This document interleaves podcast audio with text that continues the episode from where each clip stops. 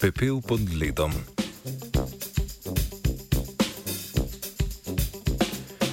Skupina evropskih in ameriških znanstvenikov je pod drobnogled ponovno vzela supervulkan Tombo.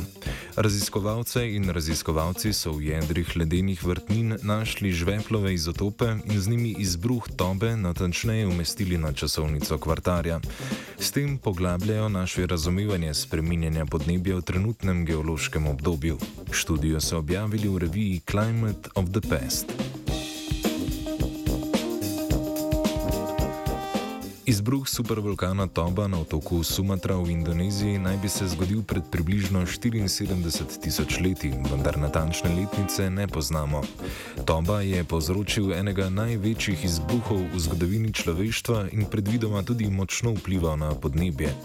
Sledi njegovega izbruha so raziskovalne skupine v preteklosti našle že na kopnem in v morskih sedimentih. Predvidevajo, da je izbruh skoraj osemdeset odstotkov zemljinega površja prekril slabih pet milimetrov vulkanskega prahu. Ta vsebuje tudi velike količine žveplovega dioksida in vodikovega sulfida, ki v ozračju hitro oksidira v sulfat. Sulfatni aerosoli v ozračju razpršijo sončno obsevanje, kar povzroča hlajenje zemlje. Če je izbruh dovolj močan, lahko sulfatne aerosole ponese v stratosfero, kjer se lahko obdržijo tudi več let, kar pomeni intenzivno globalno ohlajanje. Za oblak dima, ki je izbruhnil iz supervulkana Toba, vemo, da je bil visok več kot štirideset kilometrov.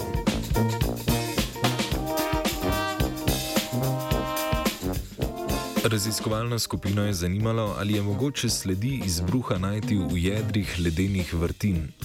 V ledu so želeli izmeriti sestavo žveplovih izotopov s poudarkom na žveplovem izotopu triintrideset. To je žveplov dioksid, ki ga je vulkan izbruhnil v ozonski plašč oziroma nad njega. Izmed enajstih ozorcev ledenih jeder različnih starosti so izločili tiste z najnižjo vrednostjo žveplovega izotopa triintrideset. Izbor ozorcev so nadalje zožili z iskanjem žveplovega izotopa štiriintrideset, ki jim je povedal, ali izvira material iz stropov ali ne. Na koncu sta jim ostala dva ozorca s časovnim razponom med triinsedemdeset celih petinšestdeset in triinsedemdeset celih sedeminsedemdeset tisoč let.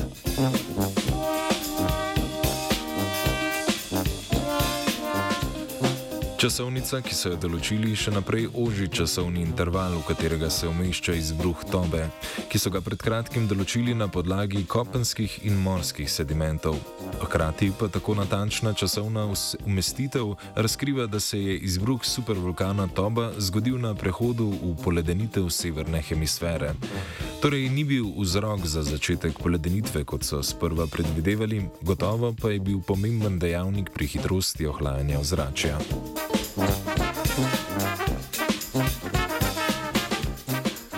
Vulkanizirala je Leja.